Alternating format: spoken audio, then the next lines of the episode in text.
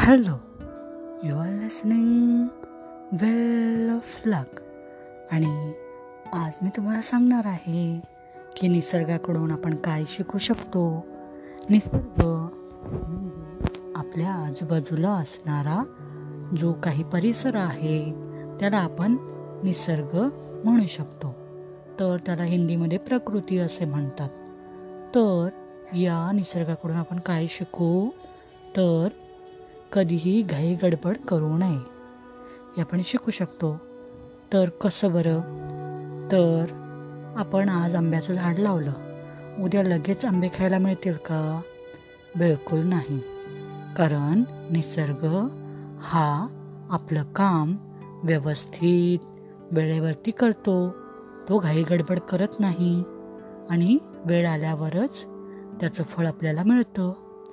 ही गोष्ट आपण निसर्गाकडून शिकली पाहिजे. आपण काय करतो?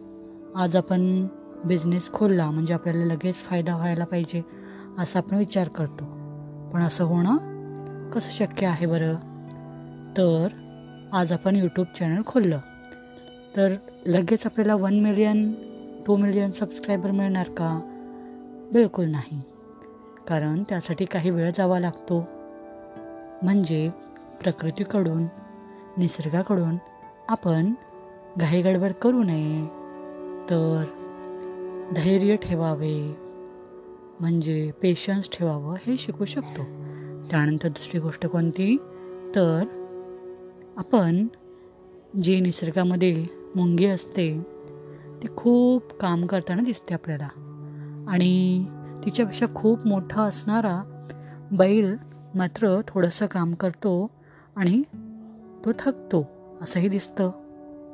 म्हणून म्हणतात की काम करत असणारी सतत चालणारी मुंगी ही अगदी शांत बसलेल्या बैलापेक्षाही जास्त काम करते. कारण मुंगी सतत काम करते. हे आपण पाहतोच. तेव्हा तुम्ही सतत तुमचं काम स चालू ठेवणं हे मुंगीकडून शिकू शकता. मुंगी कधीही घाबरत नाही थांबत नाही तिचा प्रयत्न करणं ती सोडत नाही. त्याप्रमाणे आपणही मुंगीप्रमाणे सतत काम करत राहिलं पाहिजे. कार्यक्षम कार्यशील असलं पाहिजे. कार्यरत असावं माणसाने. आपलं काम कधीही थांबवू नये.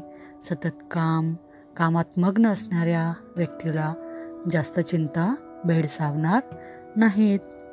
अजून आपण काय शिकू शकतो बरं का निसर्गाकडून? तर निसर्गामध्ये. तुम्ही पाहिलं का? कधी वाहणाऱ्या पाण्यामध्ये आपलं प्रतिबिंब दिसतं का? नाही. तर शांत जे पाणी आहे त्याच्यात तुम्ही तुमचं प्रतिबिंब पाहू शकता. म्हणून आपलं मन हे शांत पाण्याप्रमाणे असावं. हे आपण त्या निसर्गाकडून शिकू शकतो. थँक्यू